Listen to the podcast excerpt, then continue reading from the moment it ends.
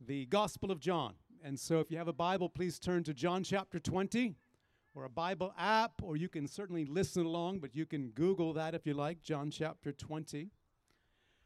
Kids, this week and next, this week and next, we are going to see the a couple of the post resurrection appearances of Jesus Christ. So after his resurrection, in fact, the one that Alan's going to read to you in a moment takes place the Sunday after Easter, which is which is today, right kids? So we can relate to this. Something very important for you and me happened that first Sunday after Easter. So Alan's going to read for us our passage in John chapter 20. Please follow along. Now, Thomas, one of the twelve, called the twin, was not with them when Jesus came. So the other disciples told him, We have seen the Lord. But he said to them, Unless I see in his hands the mark of the nails, and place my finger into the mark of the nails, and place my hand into his side, I will never believe. Eight days later, his disciples were in sight again, and Thomas was with them. Although the doors were locked, Jesus came and stood among them and said, Peace be with you. Then he said to Thomas, Put your finger here and see my hands, and put, your, and put out your hand and place it on my side. Do not disbelieve, but believe. Thomas answered him, My Lord, my God. Jesus said to him, Have you believed because ye have not seen me? Blessed are those who have not seen and yet have believed. Now Jesus did many other signs in the presence of the disciples, which are not written in this book, but these are written so that you may believe that Jesus is Christ, the Son of God, that by believing you may have life in his name. The word of the Lord. Thank you, Alan. May the Lord bless his word to our hearts and minds this morning. And thank you, Amelia, as well. it was the spring of 1970. Tim Keller was a student at Bucknell University. It was a contentious time. President Nixon had recently escalated the U.S. involvement in the war in Vietnam, and students at Bucknell gathered for a few days of protest and discussion. Keller and a small band of fellow Christians sat near the edge of the crowd, holding up a sign inviting people to a different kind of discussion. The sign read, quote, "The resurrection of Jesus is intellectually credible and existentially satisfying." Very Keller-esque even at that time, I think. The resurrection of Jesus is intellectually credible and existentially satisfying. This passage holds up to you and me the very same sign. The resurrection of Jesus Christ is intellectually credible, it is rationally, historically credible, one that requires a response from you and me, one that demands, in fact, wholehearted trust. And his resurrection is existentially satisfying. Just means it, it meets you in real life, in the ways you most need in real life. Do you know that? Have you experienced that?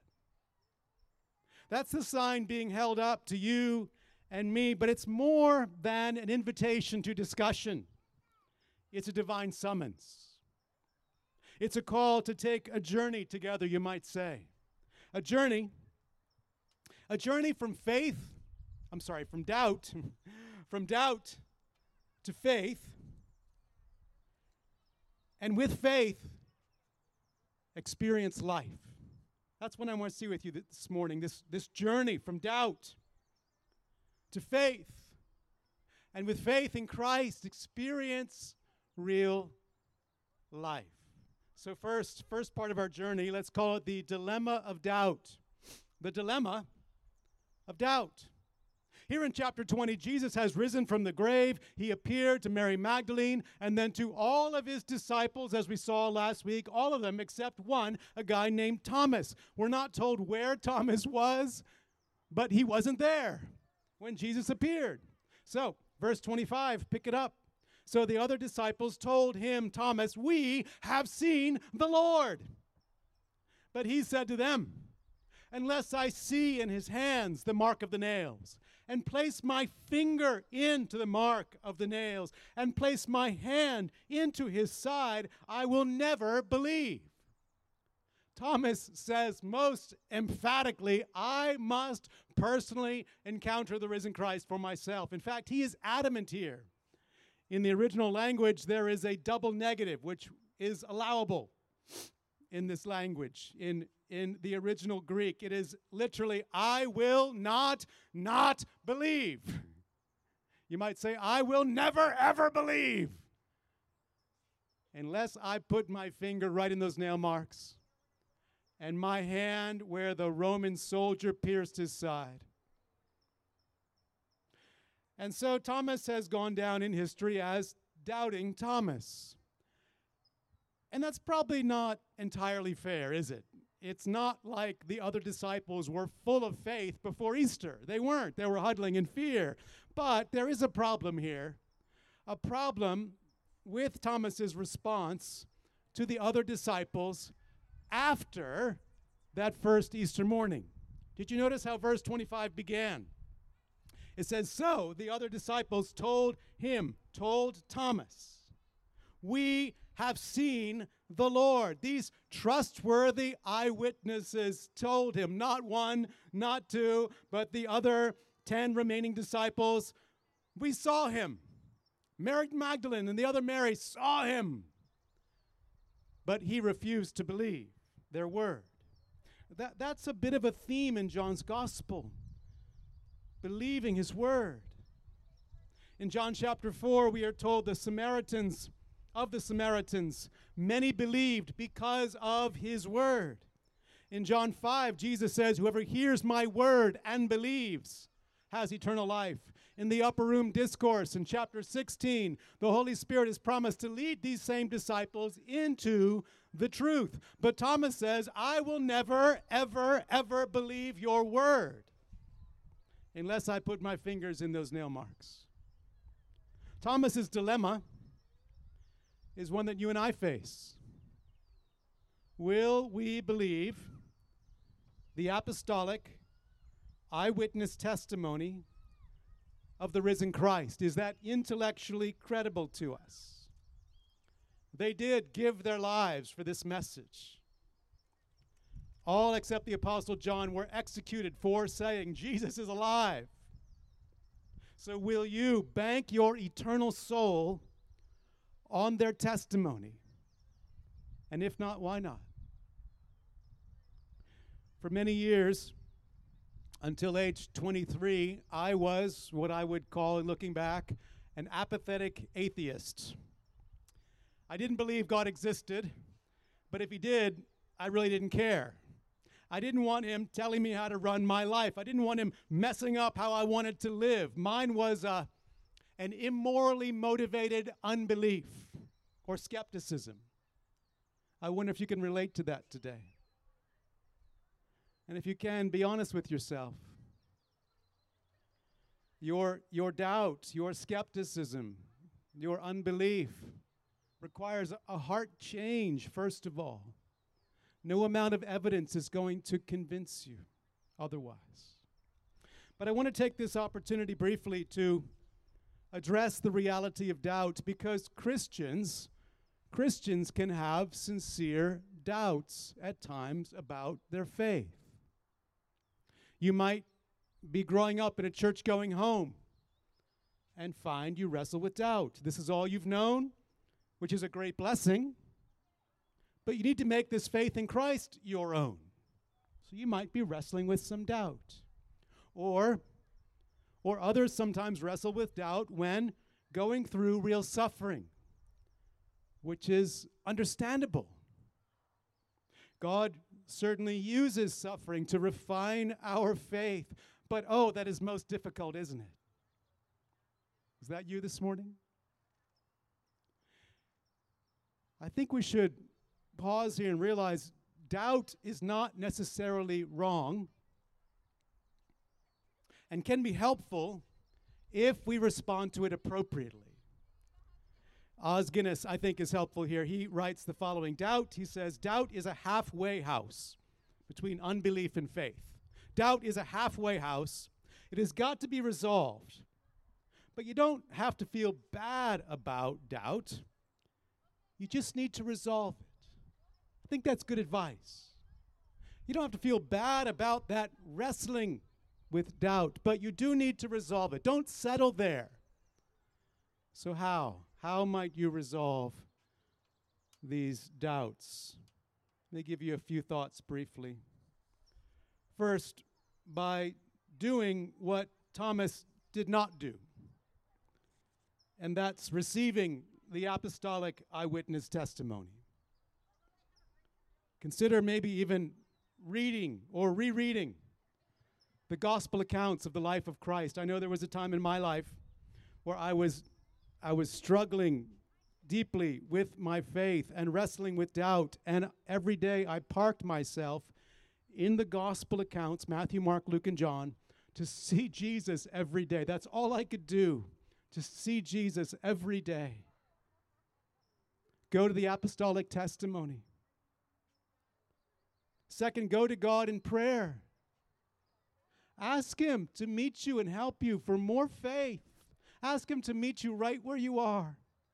And third, I would say, stay closely connected to the community of faith in the local church.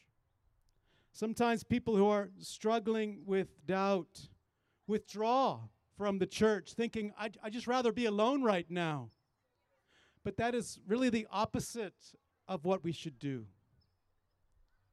Alexander Maclaren, a 19th century British pastor, urges the following. He says, quote, the worst thing, the worst thing that a man can do when disbelief or doubt or coldness shrouds his sky and blots out the stars. The worst thing is to go away alone and shut himself up with his own disturbing thoughts.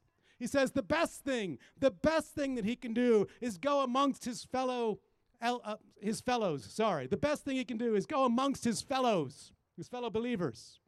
If the sermon does not do him any good, the prayers and the praises and the sense of brotherhood will help him. I hope this sermon does some good.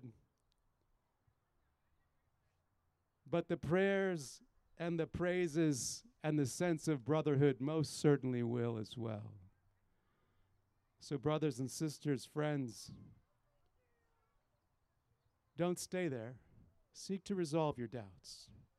Bring God's word, God's spirit through prayer, and God's people to bear because God desires to meet you right where we are, right where you are, as we see next. Let's call the second section the confession of faith. Secondly, the confession of faith. It's now eight days later after that first Easter, Easter, eight days by their reckoning, one week by ours. So it's the Sunday after Easter, like today. The doors are locked, and Jesus stands in their midst again, proclaiming, Peace be with you. As we said last week, that's a loaded statement coming from someone who just rose from the dead. Peace or shalom to the Hebrews perfect well being because I am rolling back death and every other consequence of sin, Jesus is in effect saying. And then in verse 27, verse 27, he said to Thomas, Put your finger here, see my hands.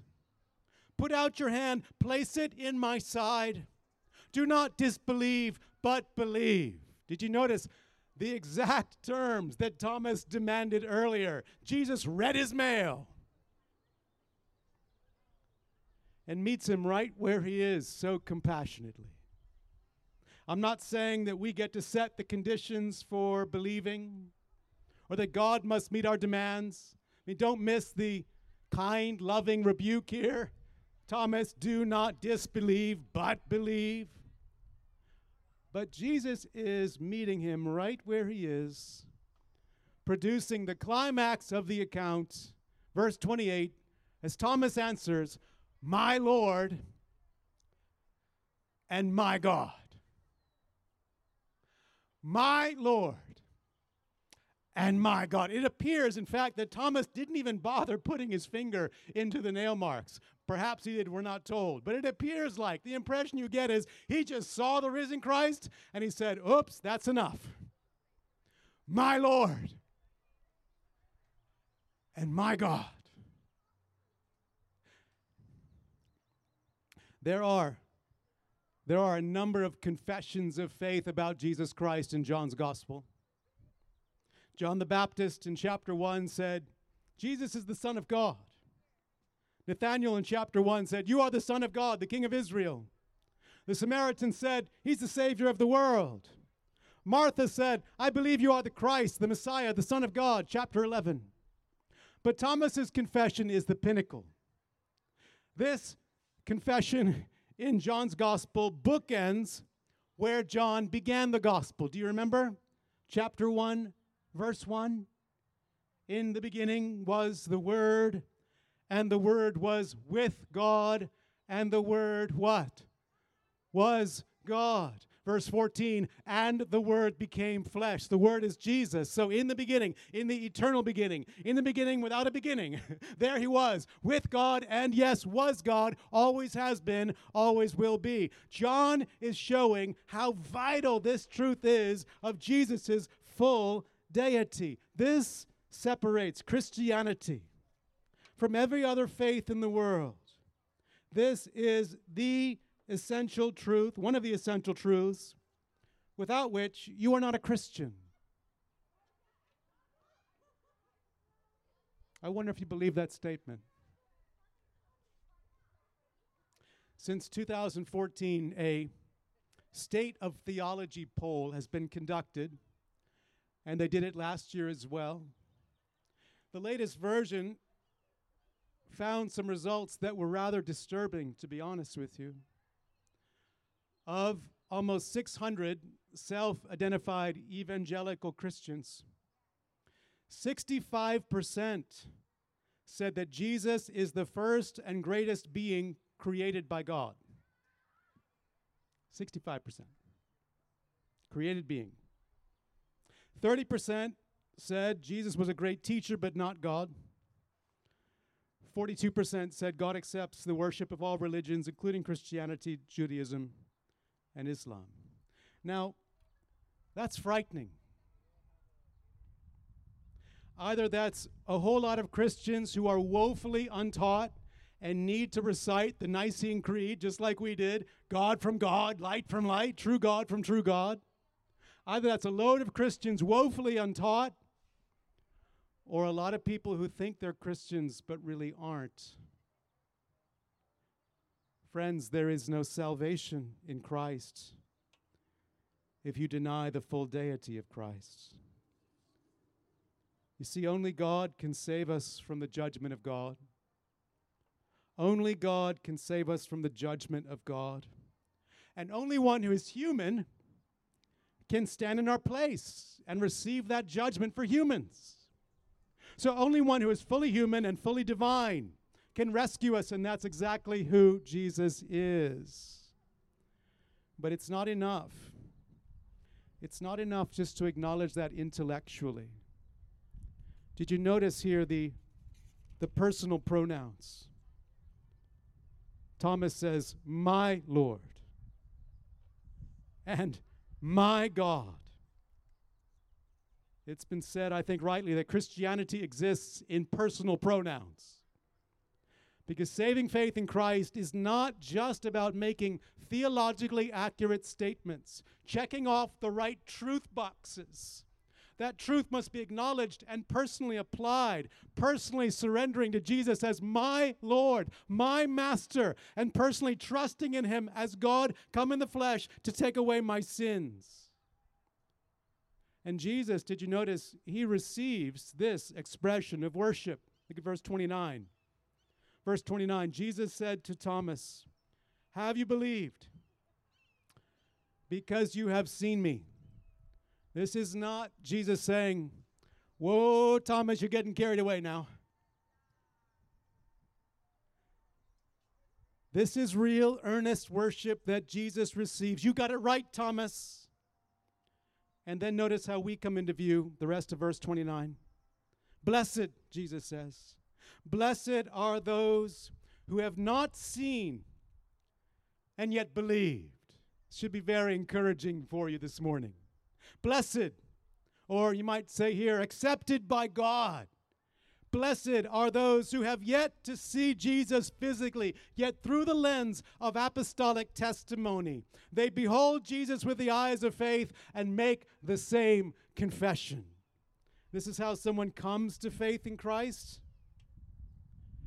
And this really is how we follow Christ, isn't it?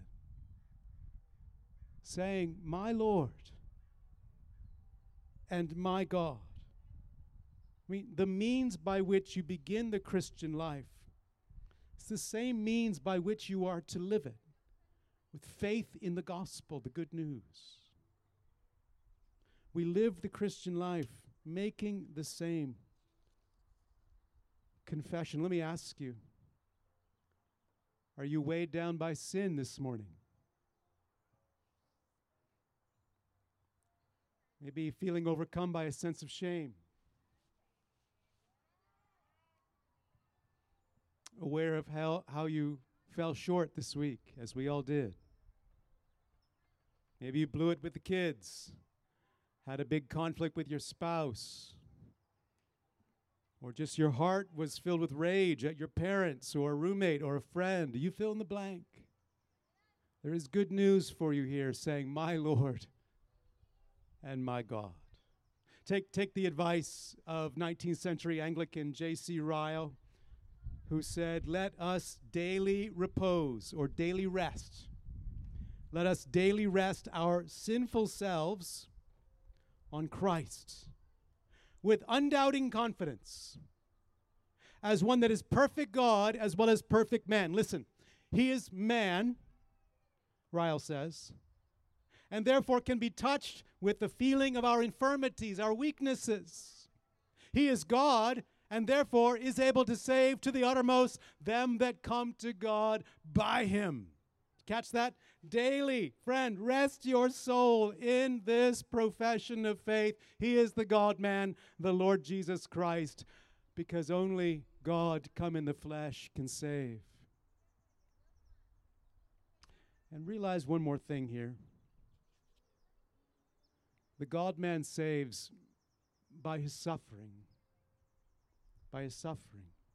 This is not the main idea, but it's a connection I think to make, especially if you're here in that category of wrestling with doubt because you're going through a real trial.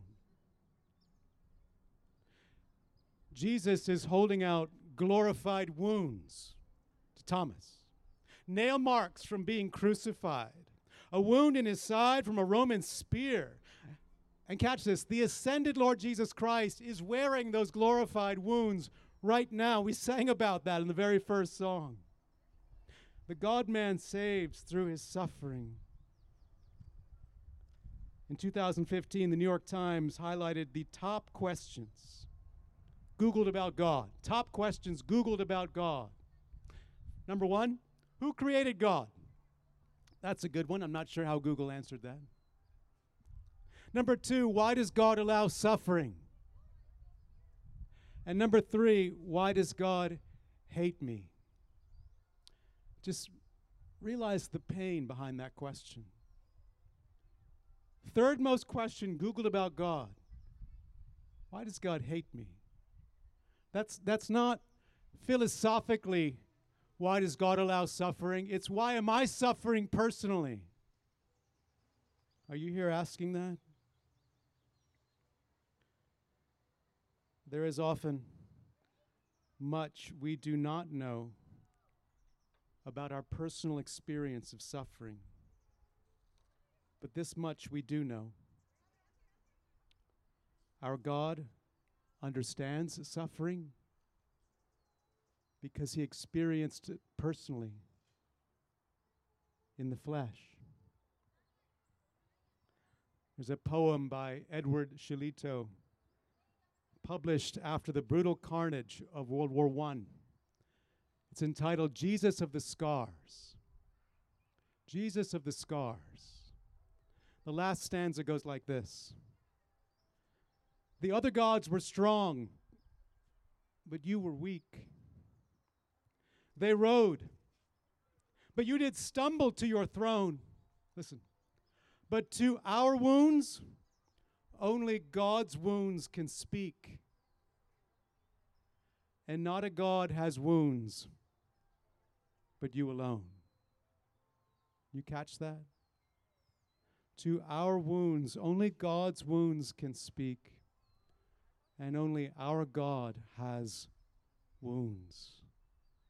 If you are suffering, and either you are or, friends, you will be, this is not meant to be a glib answer.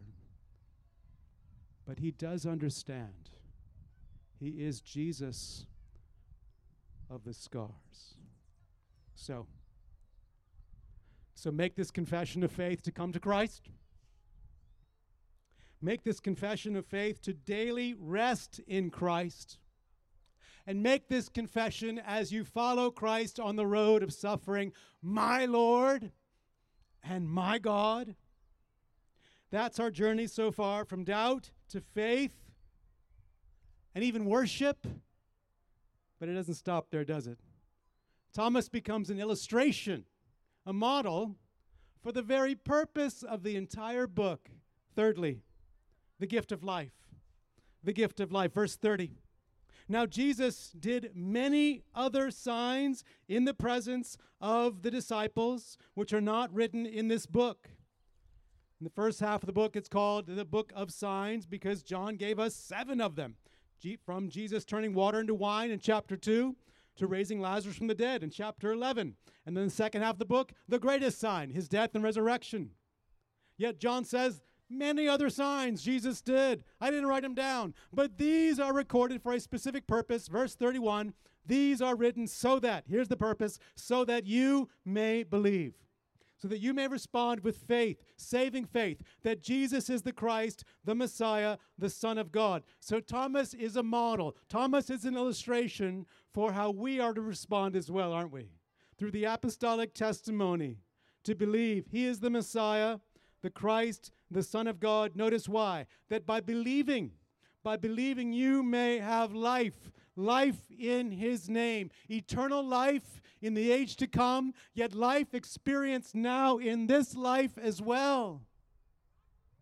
Eternal life as a present possession. As Jesus said in John 5, whoever hears my word and believes has, right now, has eternal life. He does not come into judgment, but has passed already from death to life. Christian, you already possess supernatural eternal life as a present possession. Isn't that good news? We might even say it's existentially satisfying. What you most need in this life you already have. I don't know. I don't know what you perceive about his profession of faith. I'm not wishing to argue one way or another. But Kanye West, rapper Kanye West, described this life in Christ when he was on Carpool Karaoke with James Corden. Often important theological statements made on carpool karaoke. James Corden was on Kanye's plane with Kanye's choir.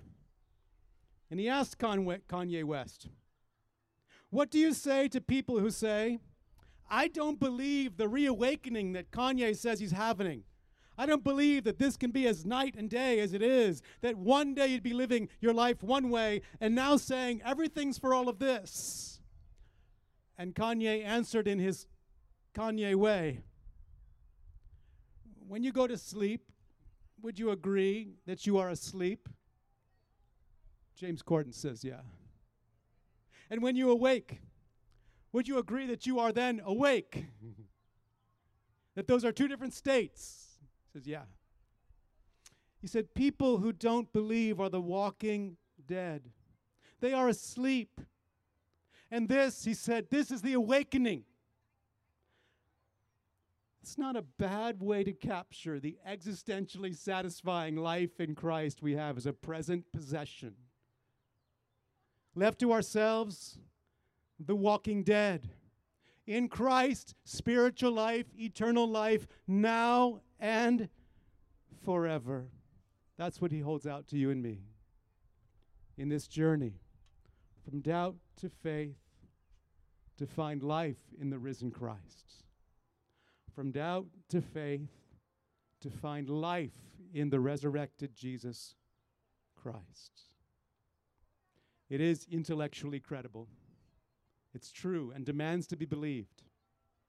It is, you might say, existentially satisfying. It meets you in real life with genuine life in Christ.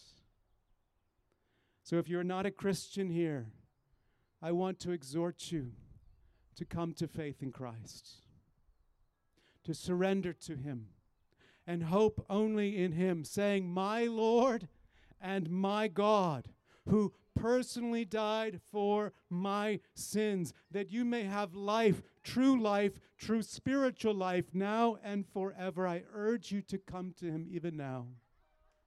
And if you're already a Christian, I want to exhort you as well to keep on this journey, you might say, of faith and worship, following Christ by making the very same confession Thomas did My Lord and my God, that you may continue to enjoy this transformative life in Christ now and forever. Be like, be like Christian in John Bunyan's Pilgrim's Progress. Christian learns that he and his city are doomed to destruction. A man named Evangelist tells him to flee, flee from the wrath to come. So Christian begins running. People thought he was crazy as people think Christians are today. Family members tried to stop him, and maybe that's your experience as well. Others mocked him and yelled threats against him. But Christian put his fingers in his ears and ran on, crying out, Life, life, eternal life. Isn't that a great picture of how you run this race? You keep banking on the apostolic word you put your fingers in your ears to drown out dissenting voices if you have to. You keep confessing your own personal faith. My Lord and my God. And you keep journeying. You keep journeying from doubt, hopefully to ever increasing faith and worship as you enjoy life in the risen Christ. Let's pray and respond to God's word together, shall we? And Scott and Grace can come on back, and those who are going to serve us the Lord's Supper, prepare to do so, please. I want to give you an opportunity, though, to respond.